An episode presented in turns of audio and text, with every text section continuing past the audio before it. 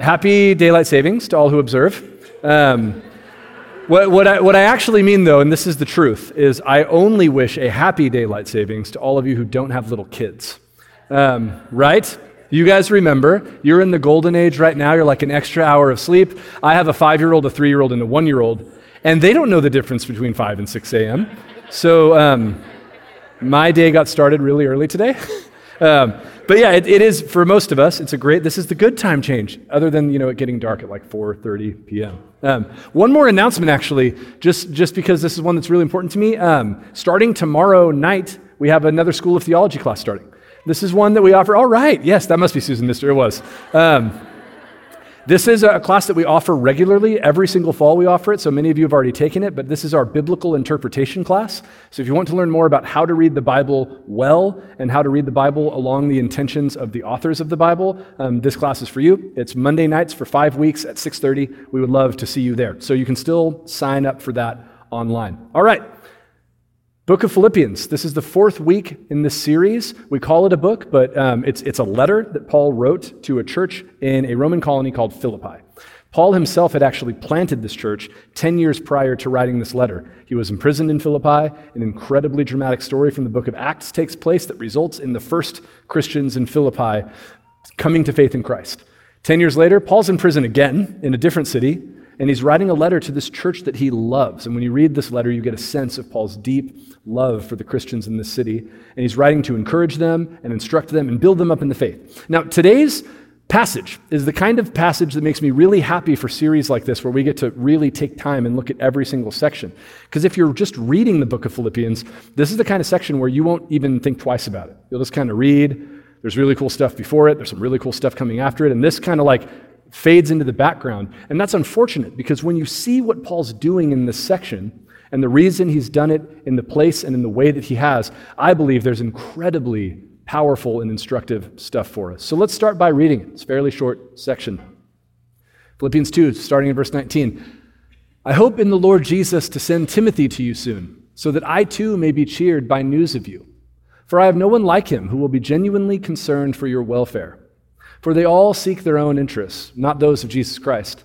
But you know Timothy's proven worth, how as a son with a father he has served with me in the gospel. I hope, therefore, to send him just as soon as I see how it will go with me, and I trust in the Lord that shortly I myself will come also. I have thought it necessary to send to you Epaphroditus, my brother and fellow worker and fellow soldier, and your messenger and minister to my need. For he has been longing for you all and has been distressed because you heard that he was ill. Indeed, he was ill, near to death. But God had mercy on him, and not only on him, but on me also, lest I should have sorrow upon sorrow. I am the more eager to send him, therefore, that you may rejoice at seeing him again, and that I may be less anxious. So receive him in the Lord with all joy, and honor such men. For he nearly died for the work of Christ, risking his life to complete what was lacking in your service to me in a, in a little bit, we're going to go through this and, and point out some of the details. But first, we have to understand like why this is even happening here. It feels when you're reading the letter like this weird shift, and it can feel kind of anticlimactic. If you were here last week, you know that the section in Philippians 2 that leads up to this is like some of the most, I'm not exaggerating, some of the most powerful theology in the entire New Testament. Paul's like, Jesus lowered himself to the point of being a servant, to the point of death on the cross. And because of that, he's been exalted to the right hand of God the Father and been given a name above every name.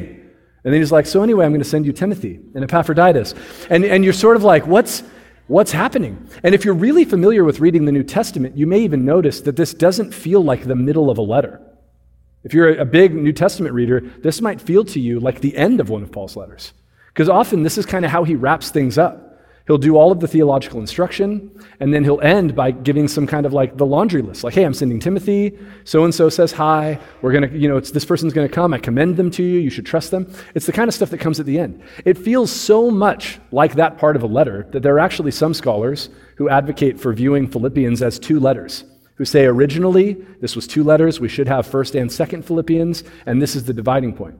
I, I, though, and, and South Valley kind of follow the majority of scholars in not seeing it that way, and I think you'll agree, once you see why Paul put this where he put it, it stands out not just as belonging where it does, but an essential part of the point Paul's making. So you just have to do what you always have to do. This is why things like School of Theology tomorrow and, and for the next few weeks are so important. You have to learn to read people like Paul in context. And that means understanding what's the overall point he's making and how does this little section fit into it. So a little bit of review is necessary.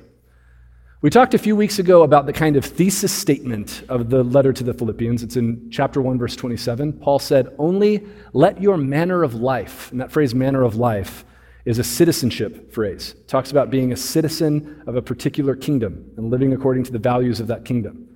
So, what Paul's communicating is as citizens of heaven, live worthy of the gospel of Christ so that whether I come and see you or am absent, I may hear of you that you are standing firm in one spirit, with one mind, striving side by side for the faith of the gospel. Thesis statement Listen, live worthy of the gospel. What does that look like? It looks like being unified. I mean, that's, he's like planted the flag of this letter. I want you to live worthy of the gospel. And that means striving side by side with your brothers and sisters in the faith, same mind, same spirit. As he begins chapter 2 and goes through the first half of chapter 2, which we looked at last week, he continues this same theme. I want to look briefly at it again so we're set up to read our section. He says, If there's any encouragement in Christ, any comfort from love, any participation in the Spirit, any affection and sympathy, pause for a second. Isaac pointed this out last week, but none of those are being presented as real questions. These are rhetorical questions. The answer to all of them is obviously yes. So, what Paul is saying is, in light of the fact that we have encouragement in Christ, and comfort from love, and participation in the Spirit, and affection and sympathy, because we have those things, complete my joy by being of the same mind, having the same love, being in full accord and of one mind. You see how that harmonizes with chapter 1, verse 27? He's saying, here's how you can complete my joy. Isaac talked last week about how, like, the end of that sentence would be very different for most of us, right? Here's how you can complete my joy. Maybe start by getting me out of prison. Complete my joy by orchestrating a prison break and, get, and getting me free. He doesn't say that. He doesn't even say, complete my joy by praying for my freedom. He says, complete my joy by being unified. It's incredibly powerful. Unity is that important to Paul, and we'll keep looking at why as we go on. But then this is the really important transition. And this is the kind of thing that's very easy to miss, but you have to follow Paul's logic. He says, Be unified. And then he starts explaining how to be unified. And the first thing he talks about and spends all his time focused on is humility and selflessness. Be unified. Do nothing from selfish ambition or conceit, but in humility count others more significant than yourselves. Let each of you look not only to his own interests, but also to the interests of others. Have this mind among yourselves, which is yours in Christ Jesus. And he goes on to give the example of Jesus, the incarnation, and the death on the cross as the highest possible example of that kind of humility. But do you see the connection Paul's making? He goes, What will complete my joy? My joy will be complete if you guys are unified. What will be, make you guys unified? Humility. And this is like immediately intuitive when you think about it. Like, how can you possibly be truly unified with somebody who you think you are more important than? It's, it's not possible. In your marriage, in your relationship with your friends, in your, if, you're, if you're a teenager or a child, your relationship with your parents, if you think you are better or more important or more significant, if you look at somebody else with condescension or even with like envy or conceit, to the degree that you do those things, you will not be able to be unified with that person. It's just not possible. So there's something deeply, deeply practical here that's like the first step in understanding what Paul says. So you want to be unified? Count others more important than you. Don't look out just for your own interests, look for the interests of others. And again, this is so obvious. Like, how much more unified will two people be if each person is looking out for the interests of the other person? How much more unified than if they're both seeking their own interests first and foremost? And so he has this incredibly practical first point. You want to be unified? You got to be humble. You have to make less of yourself and make more of other people. That's the path to unity. But here's the thing that's like a, a practical argument. It's really important, but it's not the deepest thing that Paul is after. For the Christian, unity is not first and foremost just about getting along with each other or being nice to each other. You can get along with and be nice to people without even loving them, without valuing them more highly. And for the Christian, there's a, there's a deep essential spiritual reality at work when there is actual, deep, true unity. And that's what Paul's after. And if you want to see like the clearest, most powerful teaching on this in the entire New Testament, it doesn't actually come from Paul. It comes from Jesus in the Gospel of John. In John 17, Jesus is, is about to be betrayed. He's praying for the disciples. And in his prayer, like the, the whole prayer is worth reading if we had the time, but in the midst of that prayer, he's praying for his 11 disciples. Judas is already gone at this point. He says, I do not ask for these only. It's Jesus praying to the Father, but also for those who believe in me through their word. pause for a second. Did you know? I, every time we read this in church, I point this out because it's so powerful to me. Do you know that Jesus prays for you in the New Testament? Like, that's you if you're a Christian. How'd you become a Christian? Through the words of the apostles, directly or indirectly. You may have sat down and read Paul's letter to the church in Ephesus, or read Matthew's report of what Jesus said and did. You may have had another Christian explain to you what they learned from the Bible. Whatever it is, you became a Christian through their word. And so, Jesus, it's like the most beautiful moment. Jesus in John's gospel prays for you. I'm praying for the disciples, but not just them. I also pray for every single Christian who will ever live. How powerful is that?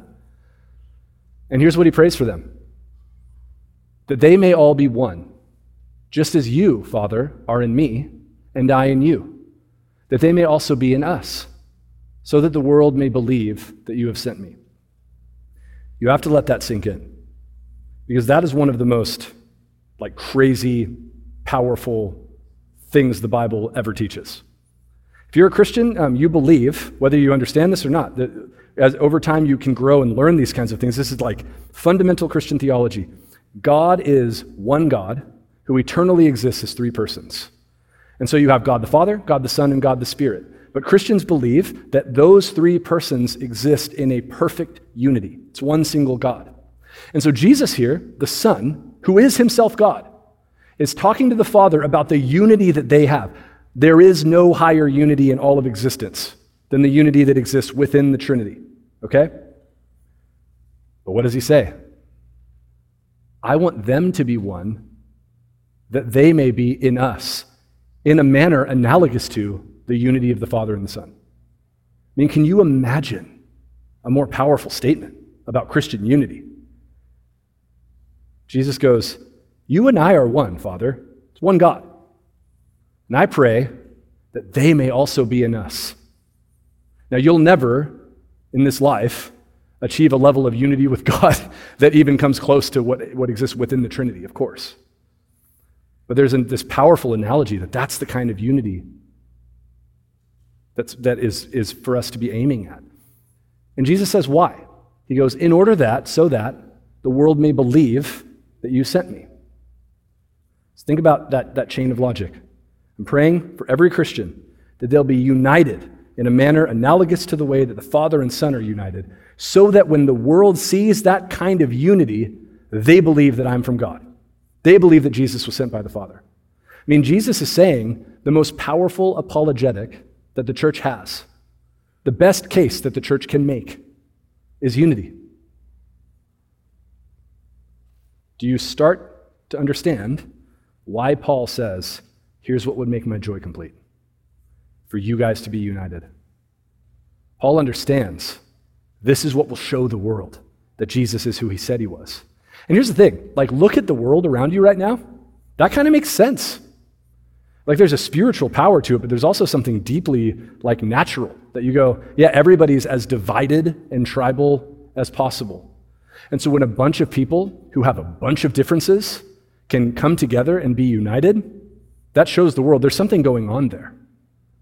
And what Jesus is saying is what they're going to know when they see true unity is that God sent Jesus in the incarnation. That's incredible. And Paul says, how does it start? Humility. You got to count others more important than yourself.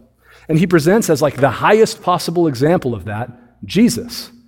He goes, because of Jesus' humbling of himself from equality with God to humanity to servanthood to death, not just death, but death on the cross. That's how much Jesus willingly lowers himself. And as a result, therefore, God has highly exalted him and bestowed on him the name that is above every name, so that at the name of Jesus, every knee should bow in heaven and on earth and under the earth, and every tongue confess that Jesus Christ is Lord, to the glory of God the Father. And then he just starts talking about Timothy and Epaphroditus. And so again, your gut tells you, okay, well, he switched to something different, but he hasn't. And now that you have all of that in your head, be united. Value others more than yourself. Don't look out just for your own interest, but for the interests of others. Now look at what he says about Timothy. I hope in the Lord Jesus to send Timothy to you soon, so that I too may be cheered by news of you. For I have no one like him who will be genuinely concerned for your welfare. For they all seek their own interests, not those of Jesus Christ. But you know Timothy's proven worth, how as a son with a father he has served with me in the gospel. I hope, therefore, to send him just as soon as I see how it will go with me, and I trust in the Lord that I shortly that shortly I myself will come also. If you're familiar with this, the New Testament, the book of Acts, and some of Paul's letters, you know Timothy is, is an incredible guy. He's one of Paul's closest missionary companions, and if you really know the story of Timothy's life, you know that he's serious about his faith. There's one thing that Timothy did that is the dead giveaway that he's incredibly serious about his faith. Anybody know what it is? You got circumcised as an adult. Drew's going to raise, you were in first service, that doesn't count. and you're a pastor, more importantly. He's trying to be helpful. Listen, Timothy, mom's Jewish, later became a Christian. His dad is almost certainly pagan. He was not raised Jewish because he was not circumcised as a child. And so he, at some point, becomes a Christian along with his family. He learns about the gospel primarily from his mother, if you read uh, Paul's letters. And somewhere along the line, Paul meets him and invites him to come on the mission field with him. There's just one problem. Paul's mission field is first and foremost to the Jewish community. He goes and preaches the gospel in synagogues before he goes and tells Gentiles. And so, what would it mean for him to have with him a guy who's not circumcised? If you read Paul's letters, you know a person does not have to be circumcised to be a Christian. Paul wrote like literally entire letters about this. Go read the letter to the church in Galatia. It's all about how you don't have to be circumcised to be a Christian. So Timothy didn't have to be circumcised. But he knew if I'm going to minister to Jews, if I don't want to put a stumbling block between me and my Jewish brothers and sisters, I'm going to do this incredibly painful, costly thing just so I can be a more effective minister. That's how serious he was. Now, this isn't in the Bible, but I, I would like to imagine that at some point, Timothy came to Paul and was like, hey, I had this great idea. What if I'm like minister to the Gentiles? And you could go to the Jewish people, and I could just go to the Gentiles who don't care if I'm circumcised or not. And then, incidentally, not my main purpose, but incidentally, I wouldn't have to do that whole thing that we've been talking about me doing. You want to know how serious Timothy is? He doesn't do that. He just goes, Yeah, for the sake of the gospel, I'll do this thing that I don't even need to do. Spiritually, theologically, it's not necessary, but I'll do it for the sake of the gospel. And so Paul says some incredible stuff about him. That shows you kind of his base level character, but then that gets brought out specifically by the way Paul talks about him. He says, first of all, that, that Timothy is concerned, will be concerned for their welfare. And that word for concerned, a couple chapters from now, that same word will be used, but it always gets translated anxious. And that gets at the heart of what this word means. It's, it's about like an internal disturbance that you feel. So he's not just like worried about them. Paul goes, This is a guy who will deeply, like at the level of his being, be worried and anxious and concerned for their welfare. Starting to see what he's doing. Then he says, Other people seek their own interests, not Timothy. What does that make you think of? We just read earlier in verse 4 of the same chapter, Paul says, Be humble. Don't seek your own interests, but the interests of others. And so, right now, in exactly the same language, he says, Timothy is concerned for you, not himself. He doesn't seek his own interests. He compares himself, or he, sorry, he rather, he, he describes Timothy as somebody who relates to him like a son with a father. That's incredibly like beautiful, powerful imagery. How close does Paul feel to this guy? He's like a son to me. And this is an idea that in the Jewish thought that Paul and Timothy both would be, have been exposed to, especially Paul. This is, this is a very powerful idea. that the Talmud, which is this collection of Jewish rabbinic teachings, talks about how if a man teaches another man's son the Torah, that man, it's as if he begat him. And so, not in competition with his birth father, but the idea is that's the level of intimacy. When you teach someone the Bible, it's a relationship like a father to a son. That's the relationship Paul has with Timothy. And it's, it's sort of a side note, but I feel like we have to talk about it just for a second.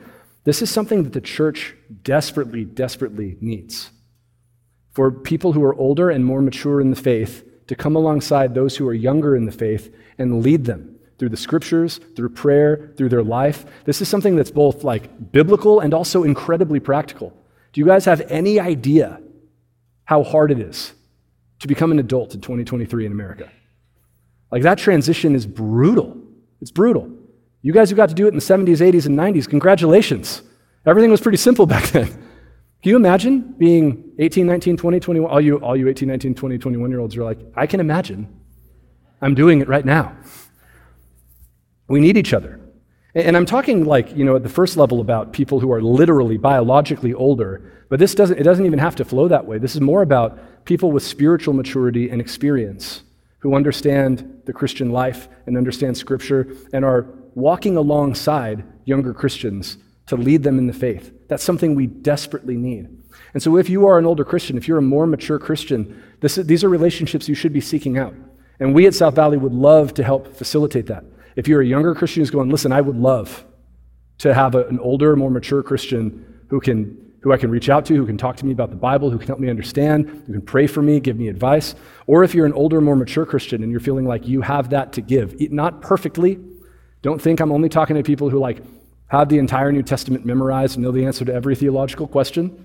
I just mean if you've been a Christian a while, if you've been reading the Bible a while, and you say, hey, I think I could actually maybe help somebody read through the New Testament for the first time, meet up with somebody and pray for them regularly. Please come talk to us. Those are connections we'd love to make. And you see in the example of Paul and Timothy how powerful it is. You end up with this leader in the church who Paul can commend as the person who's practicing the kind of selfless humility that he wants to see in the readers of his letter. And last, he says, He has served with me in the gospel. And the word he uses for served is the Greek word doulos, which can mean servant or slave. Just keep that in mind for later. Uh oh. Is that the beginning of. Oh, all right. Did I do that? That's my classic Steve Urkel question when something goes wrong. Did I do that? We're going to blame it on the sound booth. They can't speak for themselves. All right. Epaphroditus.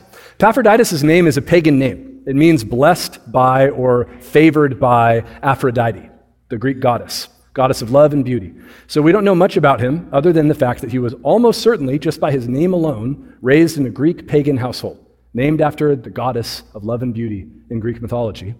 And at some point, he became a Christian. And so Paul commends him back to the people who first sent him. So here's how you can see this. He says, I'm going to send to you Epaphroditus. Skip down a little bit. He's my fellow worker, and he's your messenger and minister to my need. So the Philippian church had heard that Paul was in prison, and they had sent Epaphroditus as like an ambassador to go and get information from him and to help him. And Paul says, I'm sending him back. And look at some of the stuff he says about him, especially after what we just saw him say about Timothy. He called Timothy my son. He calls Epaphroditus my brother and fellow worker and fellow soldier. The word he uses for soldier is a Greek word that means soldier, and, but it was often used in Roman military documents when a senior officer is commending a lower ranked soldier. So if a soldier does something particularly impressive or worthy of commendation, a Roman military officer would call him soldier using that word.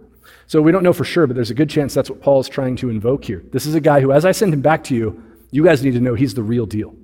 He's worthy of your respect. He has risen in the ranks. And he says, He's been distressed because you heard that he was ill.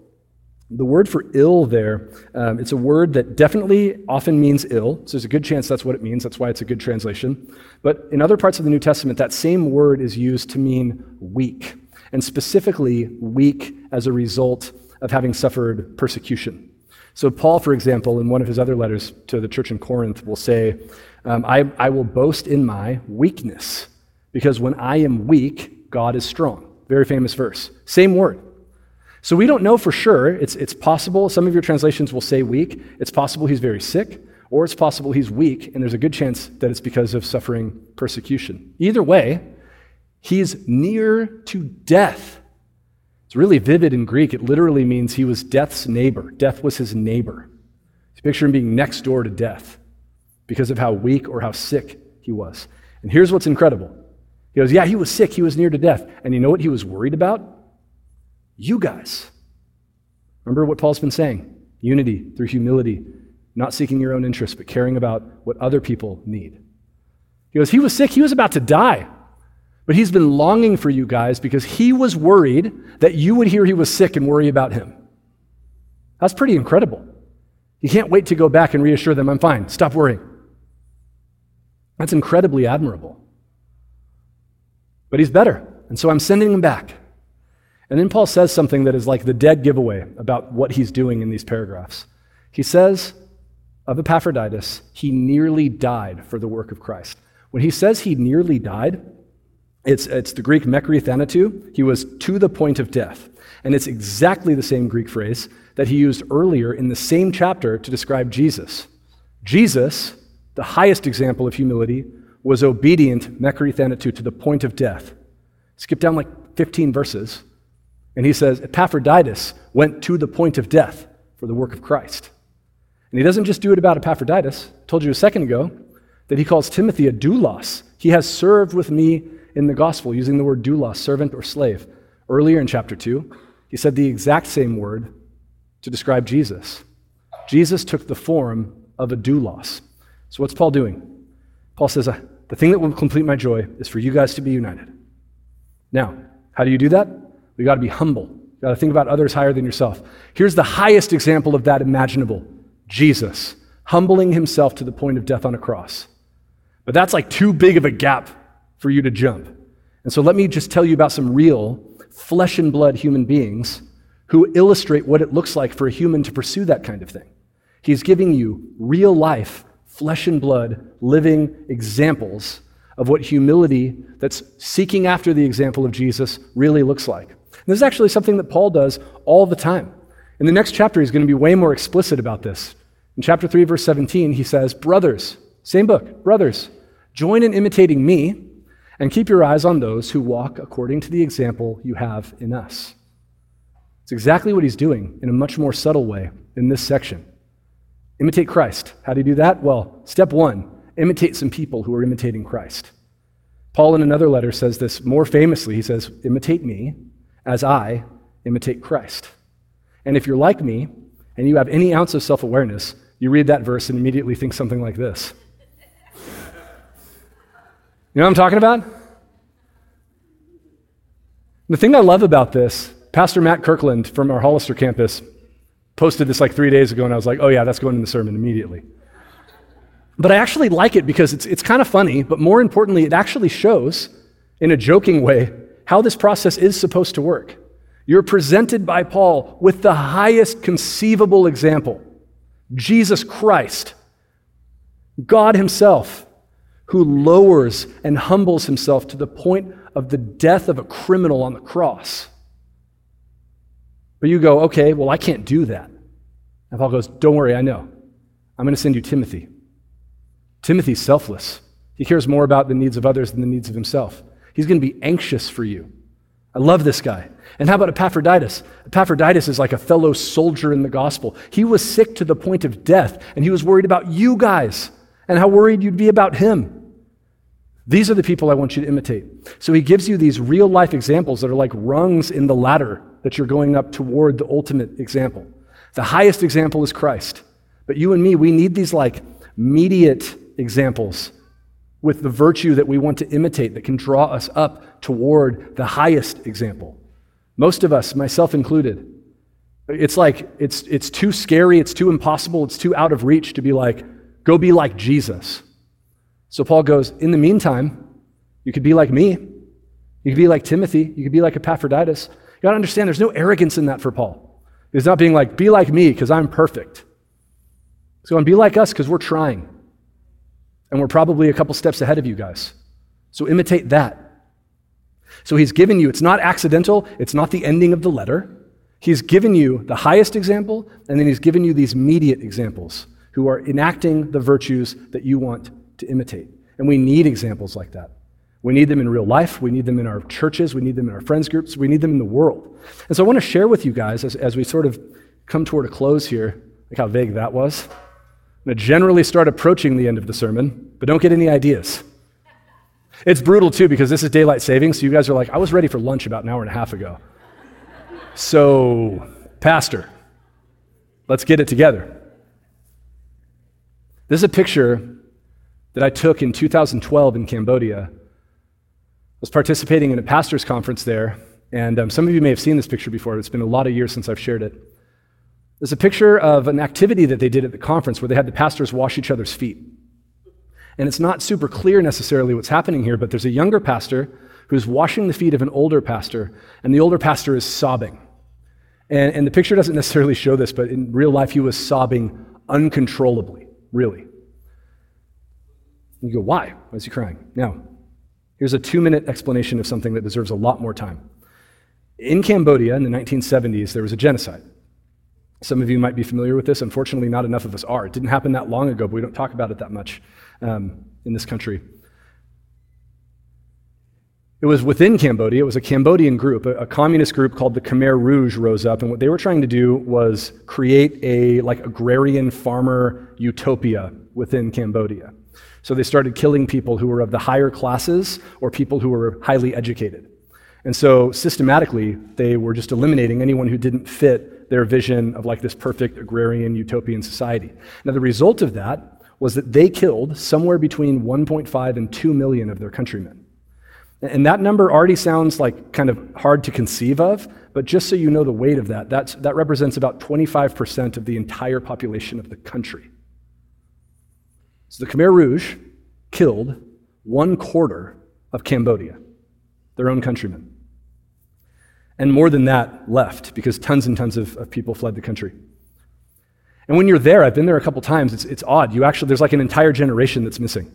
And it's kind of captured in this picture because you have like the young and the older, but the middle age is just not there. It's really dramatic. If you've ever been to Cambodia, you probably know what I'm talking about. So here's what you need to know every single person in Cambodia has in their living memory this horrific act that touched them personally. When one quarter of the country dies, everyone is connected to that in some way, right? This is your parents, this is your siblings, this is your uncles and aunts, your friends. Someone you know was killed by the Khmer Rouge. So, why is this guy crying?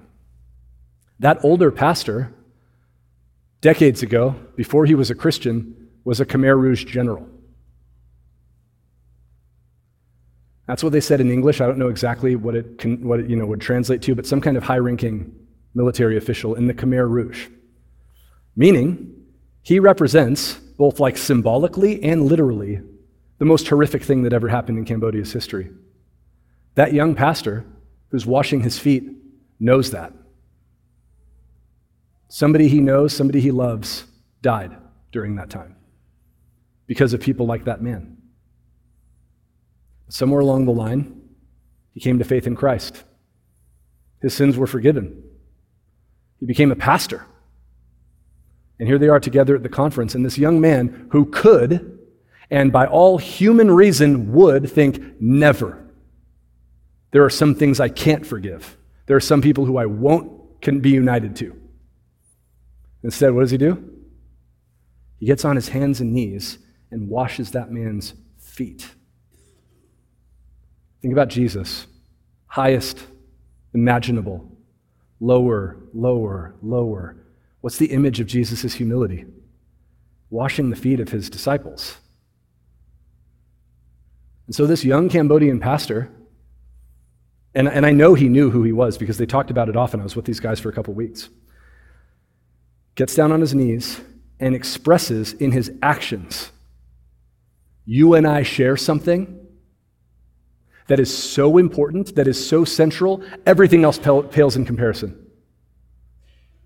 I can be united with you because we share faith in Christ, because we have both been reconciled to God through the blood of Christ. And so, whatever evils you did in your life, whatever horrible things you've done, maybe to my own friends and family, I can forgive because I've been forgiven. You picture the woman on hands and knees pouring the expensive ointment on the feet of Jesus and crying and wiping his feet with her hair. And the people kind of judging her. You remember what Jesus says? She who has been forgiven much loves much. This young brother knows I've been forgiven by Christ. And so, how could I not forgive you? Jesus says, When they're one, the world will know that you sent me. This is the kind of unity he's talking about. Unity that breaches the most tremendous gaps imaginable, that heals the most deep, painful wounds you can fathom. And for that young man, it means, You're my brother. Same family. How could I, who have been forgiven, not extend that same forgiveness to you? Flesh and blood examples of what it looks like to lower yourself and humble yourself for the sake of Christian unity. But here's the thing I said Jesus is this example that for most of us is too high. I think the example of those two Cambodian guys is an example that's too high, at least for me. How do we even get there? So, what I want to encourage you to do today is think in just your everyday life, the little things that you can do to put to death selfishness. Paul says, Do nothing from selfish ambition or conceit, but in humility count others more significant than yourselves. Let each of you look not only to his own interests, but also to the interests of others. What would that look like in your life, day to day? You don't have to just think about like washing the feet of your most hated enemy. I'm talking about when it's daylight savings, and so the baby wakes up at 5 a.m., and you're laying in bed going, hypothetically, you're laying in bed going, if I just pretend to be asleep for a little bit longer, my wife's definitely going to get the baby. And then I can be like, oh, oh, thank you so much. You know what I mean? That's never, like, never. I mean, some of you probably have done things like that. That's small, right? It's small to go, I can get up, I can get the baby. You smell the diaper and you go, I could ignore the diaper long enough for someone else to change the diaper. All these examples are very clearly from a 35 year old with a bunch of little kids. But think about it in your life. If you're a teenager, you see the sinks full of dishes, same thing. You go, well, if mom asks me to do it, then I'll do it. But if I just wait this out, she's probably going to do it. You know what I mean? What would it mean to start cultivating the posture towards your literal family, first and foremost, of selfless humility? I'm not going to look to my interests, I'm going to look to the interests of others. You want to be the kind of person that'll wash the feet of your enemy? You better start by doing the dishes and changing the diapers. Seriously. You have to cultivate a posture that will ascend those examples, right? You are going to be presented with your brother and sister, brother or sister in Christ in the church who need some of your time for some reason. They need someone to talk to, they need someone to pray with. And your time is precious and you don't want to give it. And you want to be someone who looks to their interests instead of your own interests. You got to start small, man. Don't think that you're going to suddenly become Timothy or Epaphroditus or Paul if you don't cultivate that in your everyday life in smaller examples. There's a posture we want to develop of thinking of ourselves as less and thinking of others as more. And the thing is, all those little things, and they are little, like most of them really are, but all those little things, they have this cumulative effect. They all are gathered together and drawn up in your life toward the highest example of Christ. And so it starts with diapers and with dishes and things like that, but pretty soon you're thinking like Timothy. You're going, man, I'm anxious about the well being of my brother or sister in the faith. You're like Epaphroditus. You're suffering, but you're worried about how your suffering might affect someone else. You might even be drawn up to the point of considering Paul, who's like beaten and humiliated and put in prison in Philippi. And what's he doing in chains? Singing hymns. That's how the church was founded. Then God, think about this God miraculously shakes the entire prison with an earthquake, and Paul's door opens. How easy would it have been to be like, God set me free, let's go? You know what he does? He stays around to save the life of the Philippian jailer and to save the soul of the Philippian jailer eventually. That Philippian jailer becomes one of the first Christians in Philippi. Because Paul, Paul's in prison, the doors open. And he goes, That prison, that prison guard's going to kill himself if I leave. And so he stays. And so you're drawn up through the brothers in Cambodia, through Timothy, through Epaphroditus, through the people that you know in your life who exemplify humility and others centeredness, all the way to consider the highest possible example of Christ, who sets aside throne and crown and lowers himself to the death of a criminal in order to save you and to save me. And it starts with diapers and dishes. Seriously. And so Paul can say about Jesus, being found in human form, he humbled himself by becoming obedient to the point of death, even death on the cross. And here's the thing as Christians, We've been talking over and over throughout this whole sermon about how Jesus is the highest example of humility. And he is. There is no higher example of what it means to be selfless and humble, but he's much, much more than just an example. In his highest act of humility, he accomplishes something real and objective that changes reality forever. So you look to him as an example, but first and foremost, you look to his actions as the thing that changes the cosmic landscape permanently. You can go from being an enemy of God to being a friend of God. You can go from being alienated to being brought near because of what Jesus did at the cross. You can go from outside the family of God to within the family of God, son or daughter, because of what Jesus did. And when you put your faith in Jesus, you're saved from your sins, you're promised life eternal with Him, and you're given the deposit of the Holy Spirit that actually enables you to pursue this kind of humility in your life. Do you know what? I really believe what I'm about to say. The only reason that young Cambodian man could do that is because the Holy Spirit lived within him. I really believe that. A natural human being cannot do what he did. But he had the Holy Spirit. He had trusted in Jesus. And the Spirit empowered him to forgive the unforgivable and to be united with someone who, in any other human circumstance, you would go, not him, God, anybody else. And so, because of what Jesus has accomplished, you're saved and you are empowered to pursue that kind of unity and humility that the church needs. So, would you stand with me as we remember?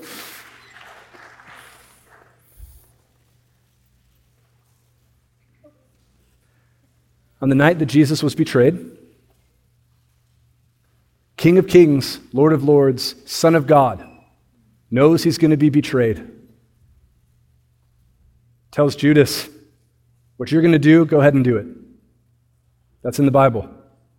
Judas leaves. He takes bread and says, This is my body given for you. Do this in remembrance of me.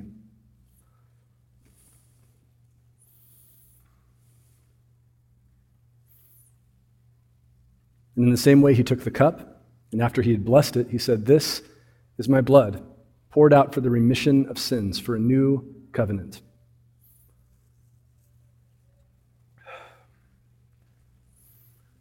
Father, I'm thinking of your, your word in another of Paul's letters where he talks about how what you have done is to unite all things. There is a, a cosmic uniting that you accomplish and we're still waiting for the final fulfillment of that. But in the meantime, your church is meant to be the preview of what that will look like. To show the world what it looks like when people who have actually been changed by God interact with each other. Lord, in a world that is as divided and fractured and tribal as ours is, for Christians, for a room like this filled with so many different kinds of people who have no reason to get along, can come together and say, if Jesus saved all of us, what can we not overlook in the pursuit of unity? So, Lord, I pray that your Spirit would enable us to do that, that we would be united to one another in a way that the world sees and says something is going on here that shouldn't be possible unless Jesus really was sent from heaven. I pray that that would happen, Lord. I pray that you would give all of us the strength and discipline to do it in small ways so that we can cultivate the kind of character that eventually can be like Paul, singing hymns in prison. In the meantime, we look to you for grace in our weaknesses and inadequacies and failures, for the times when we are selfish instead of selfless, knowing that you love us, you forgive us, you welcome us, and you give us everything we need to pursue obedience to you. We love you. In Jesus' name we pray. Amen.